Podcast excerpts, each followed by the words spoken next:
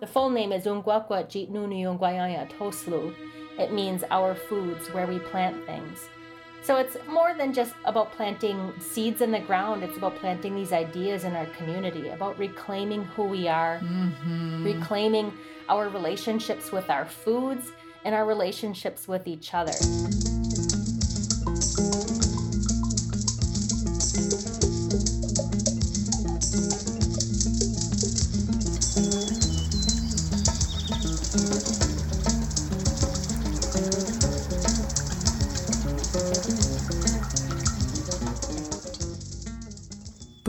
And Dinwe Maganatug. Greetings, relatives. My name is Melissa Nelson, and I'm your host and gardener. Welcome to the Native Seed Pod, a podcast aimed at celebrating the diversity and beauty of native seeds, soils, and indigenous foods.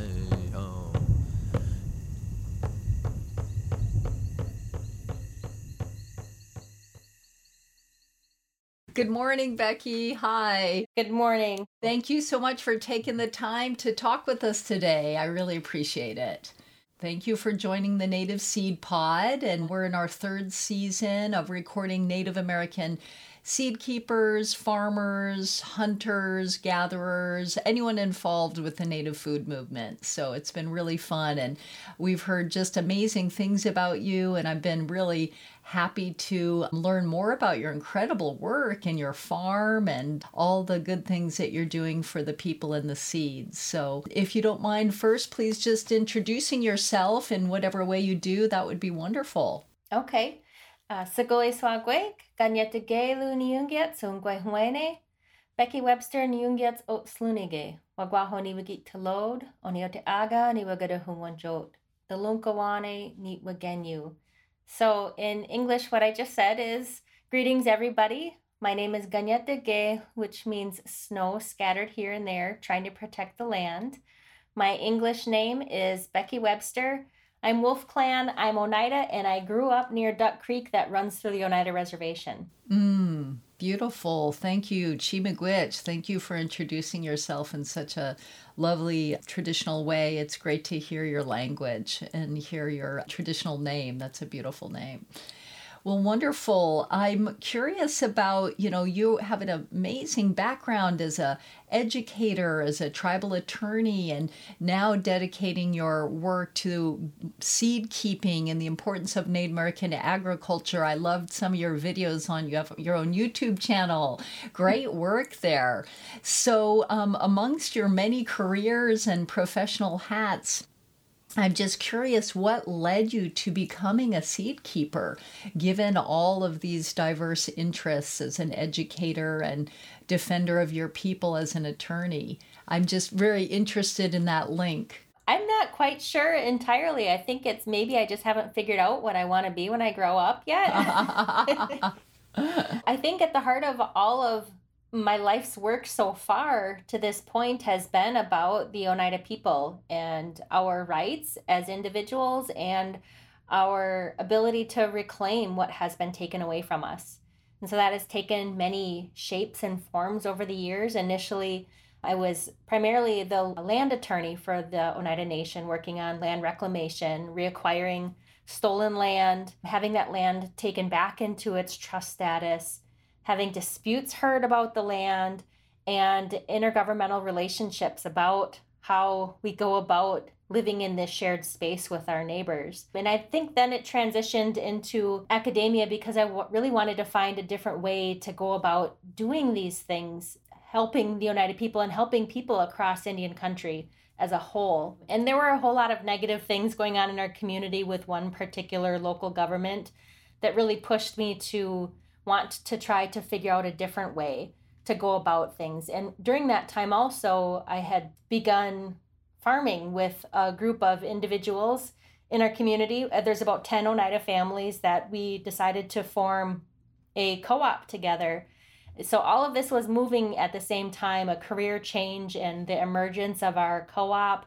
And then shortly after that, we we liked it so much. Um, our family purchased 10 acres of vacant land on the reservation and we decided to build a home and build a farmstead here. So it kind of all moved rather quickly at the same time, all of these different moving parts. And, and I couldn't be happier with the changes that we've made.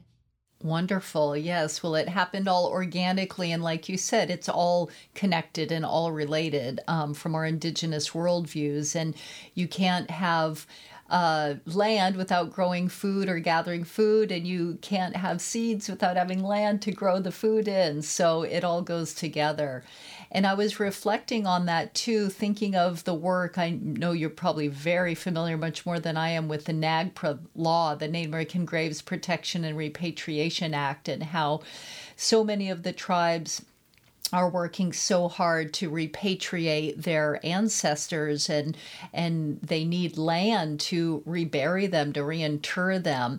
And interestingly you know there's such a similarity with the seed rematriation movement of returning these seeds out of these collections and vaults and archives and basements of universities and museums. And again you need land and you need the people the nations to bring those seeds back home so they can grow and create new life.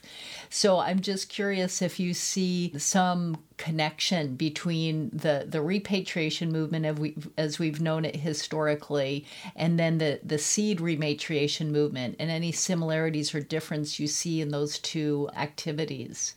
Yeah, I think there's definitely a connection between those two movements and I think that's where essentially the word rematriation comes from is a spin on that idea of repatriating items either individuals our, our ancestors or you know some of the ceremonial objects that are still held by our museums to this day. And especially for oneida people we have our oneida tribal wampum belt that's still held by chicago. The problem though isn't necessarily always the fault of the museum but sometimes they don't know who to give it back to. So for the oneida people we have just like all the other tribes we have a pretty traumatic history and ours is one of removal. So we were um, forcibly removed from what is now New York State to what would later become Wisconsin in the early 1800s.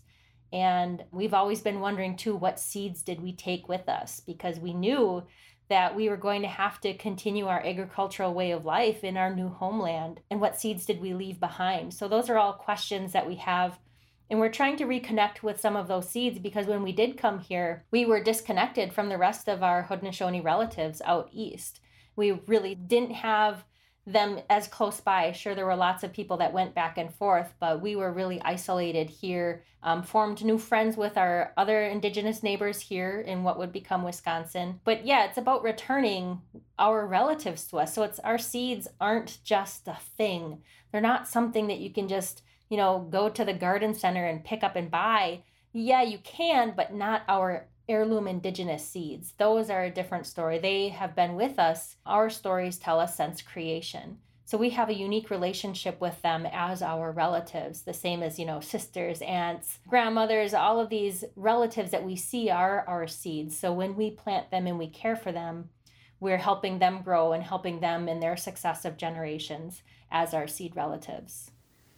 Absolutely. Yes. It's such an important healing process too to be able to reconnect with some of these ancestral seeds that sustained our ancestors for thousands of years and to return them to our warm hands and to the warm earth and then to feast them again. There's really a community uh, healing process that happens.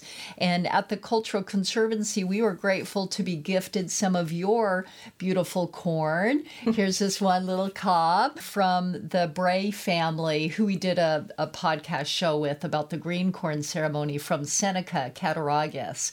And they came out to California and gifted us the Or the Tuscarora or Oneida or um, the Haudenosaunee Iroquois white corn. And we've been very honored to be the keepers of that seed now for, gosh, let's see, I think eight, eight seasons eight oh, seasons. Nice. So it's adapted really well to our drier, hotter, maybe not hotter, but our drier environment in Northern California.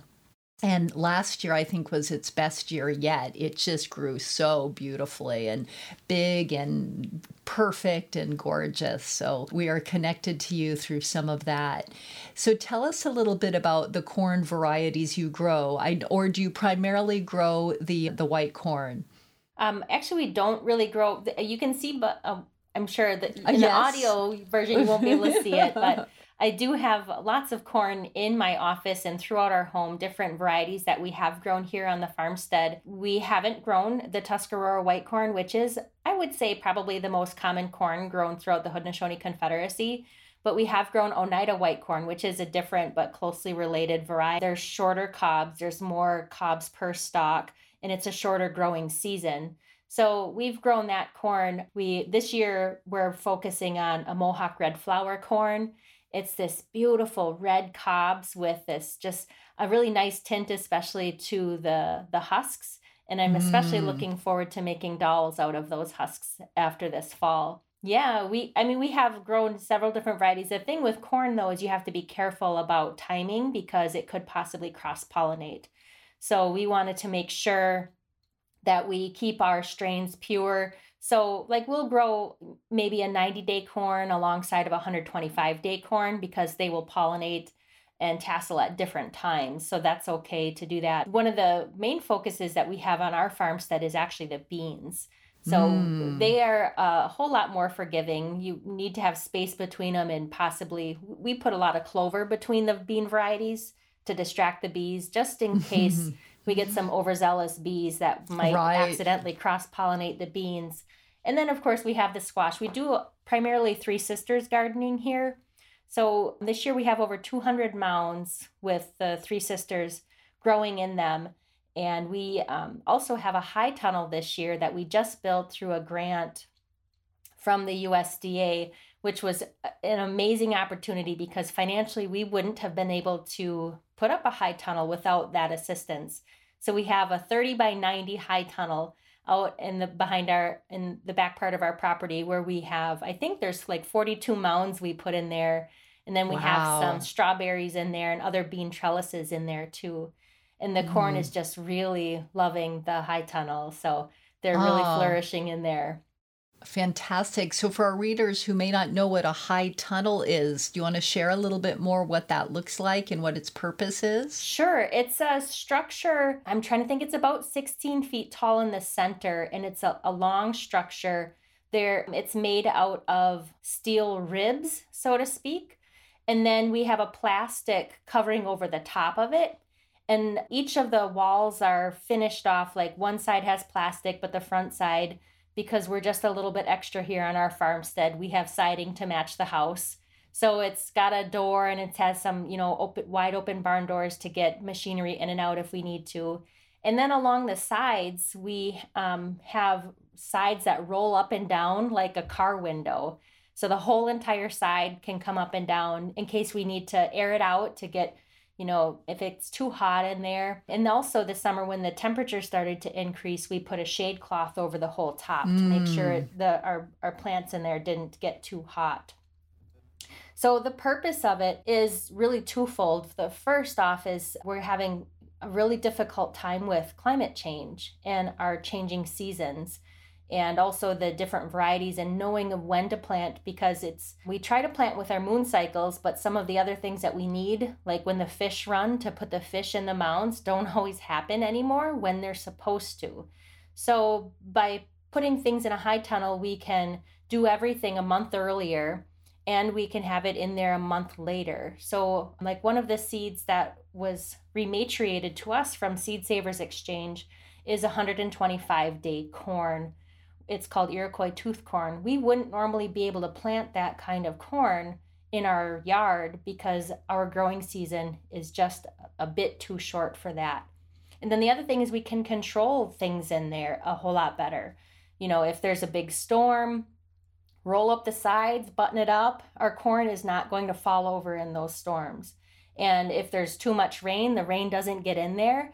If it's too dry, we can water the plants. So we are watering quite frequently in there, but it's about being able to control that environment to be able to grow out, especially some of the seeds that we have less of and and they're maybe more scarce so that we can grow them out and then be able to share them with the community. Mm, wonderful. So it really extends your growing season and you have more climate control given how unpredictable the weather is now with these freak storms and heat waves and drought. And yeah, that's excellent. And that's wonderful. You got a USDA grant to do it. And you said it was 30 by 90. So yes. it's pre- it's a big tunnel. Yes. Yeah, it's a big high tunnel. And you were able to put mounds in there as well. And the corn grows up to the almost to the roof probably. Well, that's a fun. So we have the two varieties in there. One's a 90 day and the other one is 125 days. So the 90 days started to tassel when it was shorter than me and then it you know the corn will keep growing. So those tassels are just brushing the top of the high tunnel. Mm. the 125 day corn hasn't tasseled yet and it is already much taller than me. So we'll st- i guess we'll all stay tuned to see what happens in there see what happens yeah. Oh that sounds like a great a great tool and a great way to extend the growing season. That's fantastic. So those are the different corn varieties and you said you do a number of bean varieties including i'm sure a lot of climbers and any bush beans, standalone beans. Yep, we, we have bush beans, we have some mm-hmm. half runners, and then we have mm-hmm. some very vigorous pole beans. So we got all kinds and everything in between here. And they're all Haudenosaunee varieties.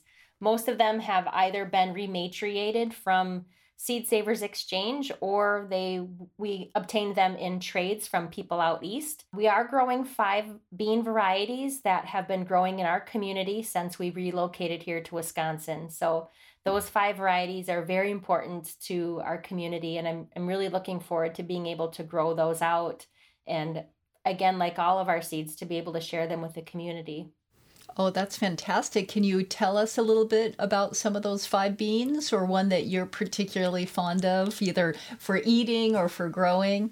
Well, the only one of the varieties, and I've been growing that one for about seven years, I've tasted, and that's our bear bean. So that's a pretty common bean. There's another name for it, and but some people say that that's actually a different bean. So there's a bit of controversy there, but it's the scarlet red runner bean, the very vigorous pole bean with some really beautiful red, shockingly Gorgeous. red flowers. Yes, yes. And the beans are like little gems, purples and blacks, yes. all kind of marbled together. Yeah. Yes. So that's one of the varieties that we've been growing here in Oneida, Wisconsin since we moved here. And the other one, the other four, unfortunately, two of them, we lost their names to them. One of the, the, the last primary grower of them who took care of them in our community had passed away and his grandchildren and children don't necessarily know what those names are anymore. So we're we're working with them, taking pictures of them as they grow, and we have some of my seed mentors out east that we're going to be sending pictures to to see if there's a connection and what their story is because of that disconnect from growing them here in Oneida, Wisconsin for so long. They might have, you know, very similar beans because a lot of communities grow the same bean under a different name. That's so right. there might be a different story of them that we'll be able to find out. So even though a lot of our information is lost, if you listen closely enough, those seeds and those plants will guide you to the answers.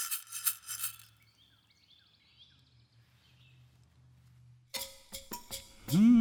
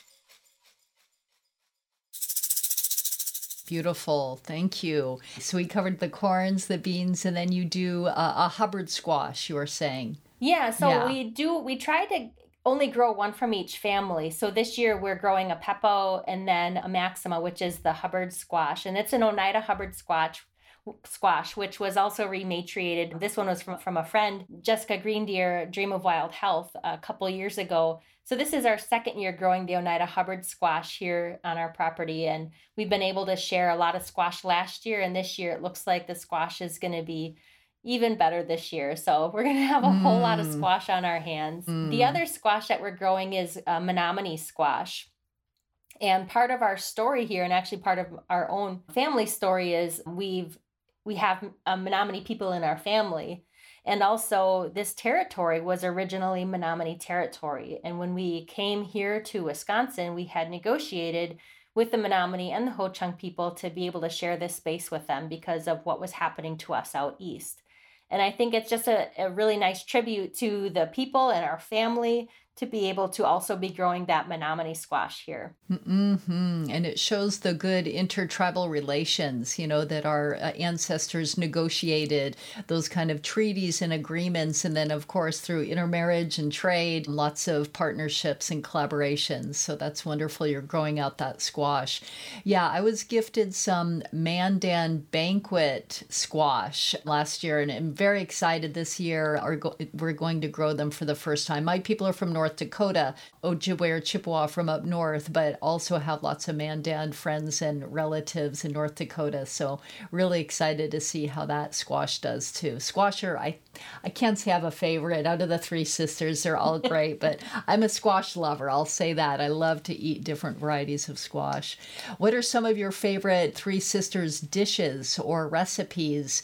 Do you like to do them separately or put them together? Just curious about some traditional Oneida Three Sisters cooking. Well, I the my favorite ones actually exclude the squash. So and those are primarily our corn soup, which is a, yeah. a staple in our community, which has the corn, beans, and then some type of a protein, which is has been pork hocks and in, in more recent times other times it's turkey or venison in them. Mm. and, and it, i think it tastes extra great when it's smoked meat. So oh, yeah. that's one of my favorite dishes. And the other one is our ganastohal which is cornbread which is made with our corn and our beans. And it's uh, boiled bread and I think that that's one of my favorites. But as far as the dishes go, I'm not sure if it's an Oneida recipe, but I do know it's a Haudenosaunee recipe. It's the Three Sisters corn soup, which has mm. all of them in there with the addition of some um, other things that we've had um, introduced, like tomatoes and um, parsnips and carrots. So that's mm. a really hearty soup that really fills you up, which is can su- be surprising if it's just vegetables, but it's a really great soup, and I love the taste of it. Yes, that sounds delicious. You're uh, going to make me hungry here. Anyway, thank you for that about the three sisters. And that's your primary farming method and different varieties that you grow at your beautiful Ukwakwa. Did I say it right? Pretty close. Ukwakwa. Ukwakwa. Yeah, so tell yeah. us a little bit about. I'm so excited to learn about your farm and your homestead there and raising your family there and your educational programs are fantastic. So tell us a little bit about, you know, the origins of this farm and maybe some of the joys and challenges of being a homesteader, a modern day homesteader. Well, I don't know if we have enough time for all the challenges, but so we had this this wild idea. So I I was a, an attorney attorney for my tribe, and my husband was the records director for the tribe. We both had very busy. Thankfully, my parents lived with us, so that was a huge help with our two daughters as they were growing up. But eventually, we just wanted to really change pace and ch- change our plans and what we were doing, a different trajectory. I I went back to school, earned my PhD. I was teaching adjunct at universities just to get some experience and hopefully move for a career shift. There was an opening at the University of Minnesota Duluth to teach in their graduate and undergraduate courses in their American Indian Studies department for tribal administration and governance. And I sent my stuff in. They said, You're perfect. I got hired, and it was pretty great. Soon after that, wow. we we bought the 10 acres we knew that we wanted to share a lot of this information everything that we've been gathering about our foods our seed saving our cooking our um, implements that we're using to cook our foods, all of that, even the arts and crafts things like corn husk dolls and things like that. We wanted to be able to share what we've learned with the community. And so my husband also left his job. So now he homeschools our daughters and we're all just kind of hanging out here on our property. So, as we were explaining what our vision for this property was to be another place in our community for people to come to learn about our foods and to have access to more varieties of our indigenous seeds, our Haudenosaunee, and especially our Oneida seeds. We went to a faith keeper and told him of our plans, and then he came back with the name for our property. The full name is Ungwakwa Jitnunu Ungwayaya Toslu. It means our foods, where we plant things. So it's uh, Mm. more than just about planting um, seeds in the ground. It's about planting these ideas in our community, about reclaiming who we are, reclaiming our relationships with our foods and our relationships with each other. So that was the idea. And actually, so we're having a pretty busy day today in general because we're getting ready for our first big event. It's not very big, but considering we're in the midst still of the tail end, hopefully, of COVID, we're having an event at, at the farmstead where there's a it's going to be about 30 people and we're going to be cooking in our traditional pottery using our Mm. traditional corn pounders to uh, grind our corn using our traditional black ash corn washing baskets to hull the corn using our ash baskets to winnow the corn so we're going to be doing all of that and also one of my friends is also a potter and she's the one that made the pottery that we're going to be cooking in but she's also going to be teaching the people that attend and everyone's going to be making their own pottery as well that will she'll eventually take back and and clay fire so they can cook at home over the fire the way that we had originally been cooking our foods so not to say Mm. that there's anything wrong with cooking in your your you know different implements that you have but i think it's also important to understand our traditional ways of cooking too and the reasons for that Oh, that sounds so fun. I wish I could go. That sounds like a great gathering. And I love how, like you said, I think for everybody, but for indigenous farmers and seed keepers, it's about the seeds, of course, and the plants and the water. But it's really about, like you said, those food ways, you know, the stories of the seeds, the implements, the way we cook them, and what we use for them. You had mentioned the clay or the pottery, which is fantastic. And then you mentioned something else about the, the maybe the sticks or the pounders. Yeah, corn pounder. That's a log that's hollowed out a bit in the middle, and then there's it's like a mortar and pestle, but just really Mhm. big. And the, they have a wood pestle, and then you can either you know hull the corn a bit and then grind that up, or you can toast the corn and grind that up. So those different flour products that come out of there have different purposes. One would be you know mush, kind of like grits. And the other Mhm. one would be more to bake with, like to make our cornbread. It's predominantly for the cornbread that that one would be for. Yeah, nice. And what is that wood made out of? Is it ash or something else? I am traditionally, not entirely Not sure. sure. So Y- you'll there's a- find out today. well, we have we have one of the corn pounders, and I'm I, I had forgot, and I'm embarrassed that I you know there's so much to learn and there's Oh. so much to remember. And there's Um, so many woods around the Great Lakes and so many trees. Yes. So, Yes. but I love that tying it back to, you know, the earth with the pottery and the forest with the, the pounders and, you know, again, connecting it to everything in the, Yeah. in the whole environment. Wonderful. So I think it's important too to keep in mind that with our seeds, a lot there's a lot of focus on the seed itself, but those seeds, as our relatives, have a responsibility to us, and we have a responsibility to them. So I think you know it's great that we collect these seeds, but it's important that we plant them and then we let them grow, and that it's not just saving the seeds and continuously saving them, which we had been in in that mode because they they were scarce. And every time we would get some seeds we would hand them out. So i think two years ago was really the first time that we had grown them in such an abundance that we were finally able to eat them. And that was Ah. a really great experience. So tomorrow we're having our chef arlie Doxtator who's going to be cooking in the pots for us most of everything that he's cooking is coming from our gardens so that's a really Mm. great place to be to have such an abundance that we're going to be able to feed all 30 people from Mm. just a portion of what we have grown here on the farmstead. So that's pretty exciting. Oh, that's wonderful. Say hi to Chef Arlie for me. I haven't seen him in years, but we've seen each other at slow food gatherings and when they had the Native American culinary arts gatherings in Arizona with all the different native chefs. I was one of their gophers and went did did different jobs for the chefs and he was one of them. That was so much fun. Wow, well that should be a great feast. And you mentioned that seed keeping is more than just you know, holding the seed and, and keeping the seed. It's telling the story of the seed.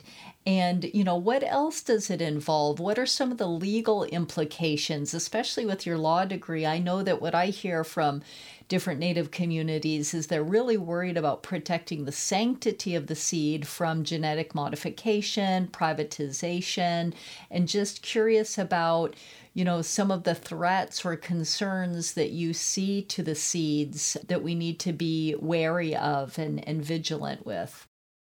Yeah, so um, at the outset, I, I didn't fully introduce myself, I guess I am I'm a recovering attorney. so so I do try Good to, for you. I do try to stay away from some of the legal implications, but it's really hard not to get my gears spinning when you hear about the audacity of some seed company that's going to try to own and patent seeds that we have been growing since our stories tell us the time of creation, since the time before there were even human beings here.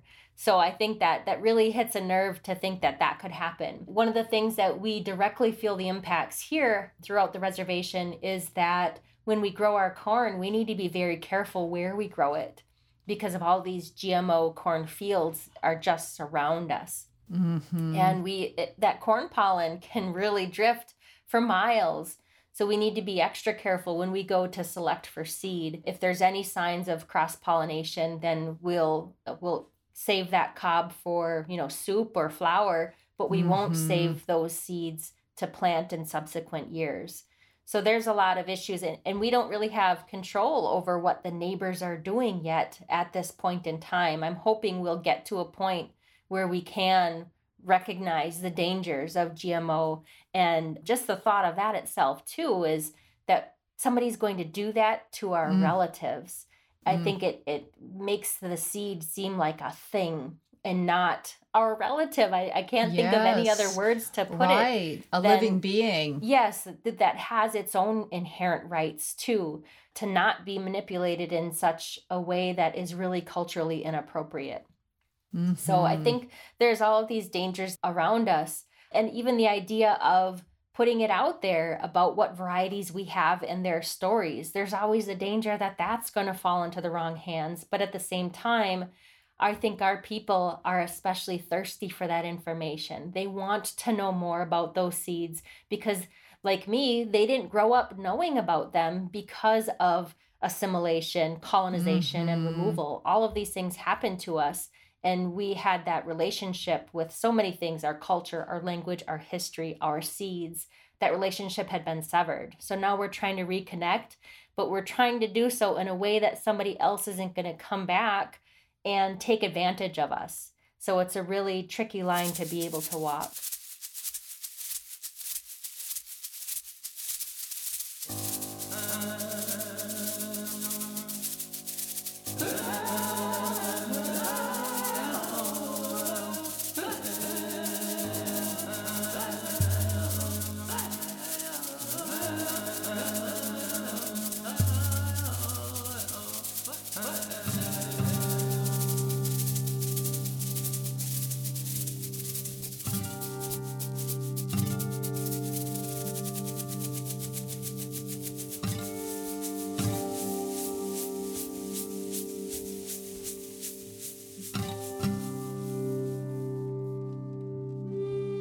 The Native Seed Pod is produced by the Cultural Conservancy with generous support by Tamalpais Trust. To contribute to our polyculture and to find out more information, please visit us at nativeseedpod.org or nativeland.org.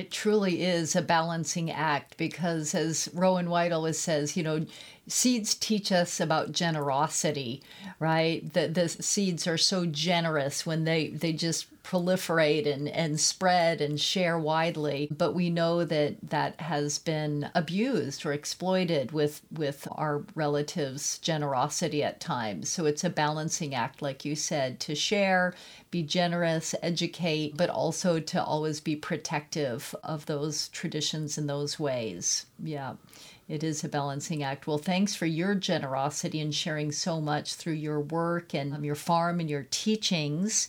And you've we spoke a little bit about land stewardship and you said let me we don't have enough time in the day to talk about some of the challenge if you don't mind just sharing a few of those challenges maybe it's a water or well. I'm also curious because the cultural conservancy just acquired an eight acre farm so very similar in size to yours. And uh, we've been in a process of cleaning it up doing water testing fixing up the old farmhouse doing those kinds of things removing invasive invasive exotic species that take have taken over certain areas, clearing out the little waterways. So I'm just curious to hear about some of your like larger land stewardship activities that is obviously integrated with the farming and the the seed keeping. So I think from our perspective on our farmstead, one of the biggest hurdles is access to capital mm. because we don't sell any of our seeds or any of our produce. We only trade for all of it. And that's a whole nother discussion about the the dollar value that you would put on something and also the value that people would be able to just say, you know, it's X dollars, but we don't operate on that type of a system. So when we dedicate so much of our time to growing these foods, there isn't anything that's coming back in a monetary way to be able to help us like build a barn or buy a tractor or any of these other things. So we've been really fortunate to um, be able to advantage of some grants that are out there that have helped us. And in another situation, we actually had to refinance our home and take money out of our 401k to be able to build a barn, which is essentially a garage that actually was put on hold because of the staggering lumber prices right now. I'm really hoping they come ah. down soon. But mm. I think mm. it's difficult to be able to be a, a farmer, even on a smaller scale like we are, when we don't we still have a lot of times we don't know what we're doing we're really just winging it we're just doing it that's and right. It's hard to do that when we don't have, you know, generations of experience and all of that ingrained knowledge to be able to know what to do. Um, and especially when we're not conventionally farming either. So even if we had access to people with information and knowledge, which we do, that doesn't always translate to the traditional ways of farming that we're trying to engage in. So it's it's access to capital is is huge and also that knowledge. And that's why we're trying so hard to be able to share what we learn with people. And boy, do we learn a lot every single year. We think we I think we're finally getting it and then no, we have all kinds of stuff to learn, you know, mm. and there's hmm. just and the more you learn, the more you realize you have to learn yet. So I think this is going to be you know, hopefully for many more years, a, a, a, journey to get to know our seeds better, to get to know our foods better, and to be able to share that with people. Thank you so much for sharing that. That is a, a resounding concern of so many small farmers, right? Native and non, just access to capital, but especially native farmers. And yeah, so I, I really resonate, hear you with that one, and really commend you on your trade network. And that was, I guess, like you said, that's a whole other question about not entering the market economy, right? That's yes. a big decision, but to maintain a very traditional trade economy or traditional indigenous economy as opposed to the market economy. So that's going to create great opportunities, but also great challenges. And I know you've been involved with the Indigenous Seed Keepers Network and the Upper Midwest, Wisconsin seed keeping. Know with Dan Cornelius and others. And just the strength of networks is so important for, I think, indigenous the, the indigenous food movement. And if you could speak a little bit about some of the benefits and some of the stories of the network that have really strengthened you and your farm. I think, well, it might not be directly related to the seeds, but that network has really connected us with a whole lot of seed mentors and people to call upon if we're having issues like, oh my gosh, my beans are doing this, help. you know, just yes. things that we don't really know what to do sometimes. So I think that network of sharing experiences, like this year, we're growing sunchokes for the first time. Mm. I don't know what to expect with them and mm-hmm. what are they mm-hmm. supposed to look like? What do you do? Mm. When do you harvest them? And so and, and and a lot of times too there's different teachings that go with different plants that you're just not going to be able to google it and find out. That's so right. that's been an amazing opportunity to be able to hear the stories to be able to network with all of those different seed keep talking about the best ways the most the ways that are the most effective to save our seeds to ensure that they will be able to prosper in the next generations. All of that stuff has been really just com- so valuable to be able to learn all of that and gather all of that information as we have our meetings and as we have our discussions, both at the meetings and aside from the meetings. So it's been really helpful in our journey to be able to learn more.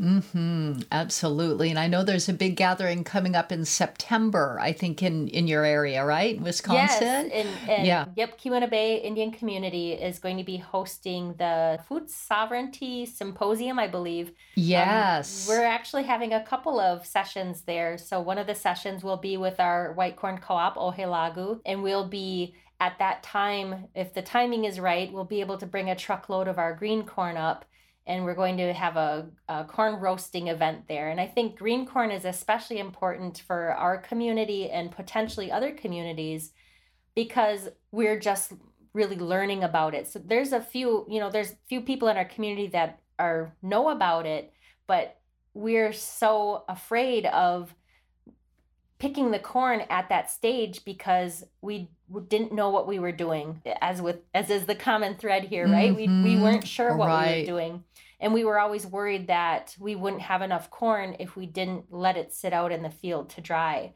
So it actually happened i think two years ago where we had planted a little bit later and we were not sure if our corn would fully mature. So we ended up picking you know almost an acre of just green corn. And our you know we said let's just do it and it was amazing it was so delicious we were roasting it as a community you know taking it off the cob mm. as a mm. community and you know eating it right there right as they're pulling it off the the the grills and stuff so i think it's important to understand too that our corn that we ate wasn't just always the, like the cob that you had showed me at that flowered matured stage that you can eat it at that earlier stage. So that's one of the um, things that we'll be doing there and sharing that with people. And the other one is actually a friend of mine who's also a farmsteader here on the reservation. We're going to be talking about Indigenous seed exchange and Indigenous bartering. So we have mm. two of our hmm. videos from our YouTube channel that we're going to show, and we're going to host a seed exchange and barter market event. So that's going to be really exciting. Oh, that's fantastic. Tell us a little bit about. I saw you had a beautiful video about seed etiquette. And, you know, we often talk about protocols from in indigenous worldviews, but I love that you called it etiquette, right? Because everyone could relate to that. And it's almost a little bit of a European, you know, I think of like English cutlery or something, right? But I like that you're approaching it and sharing that widely so if you could say just a little bit about the purpose of that video about you know etiquette in approaching these these really sacred ancestors are not just you know dead little things and also how the challenges and opportunities of partnering with non-native allies like seed keepers exchange and others i often get asked i'm sure you do too by non native folks who say, Wow, I'm really inspired by the seed rematriation movement. How can I contribute? What can I do as a white ally to support the seed rematriation movement? And I'd love to hear your answer to that. Yeah, so as far as the, I'll take the allies one first, is I do have, you know, a, a number of non Indian allies who are just really great supporters of everything that it is that we do. They even help us make further connections with other people. And those people that I've built relationships with over time, I trust them with our seeds. I trust that they aren't going to go grow them out and then, you know, sell them to Monsanto or something like that. So I know that they're in good hands and I know that the seed doesn't necessarily it only has to be grown by those particular people because if you think about what happened before European contact, we had sophisticated trade networks throughout North and South America. Our seeds traveled oftentimes faster than the people did. So our seeds are meant to be traded and meant to be exchanged and meant to be cared for and loved as our relatives. So if I come across those and those people who are are non-indigenous but are in a position to be able to care for our seeds, then I do share my seeds with them. So that's something that that I have done in the past. And um, but if somebody, you know, I've been on different like presentations or conferences, and somebody uh, who I don't know will just say, "Hey, how do I get my hands on some of those seeds?" like it doesn't work quite like that. I'm not just That's going right.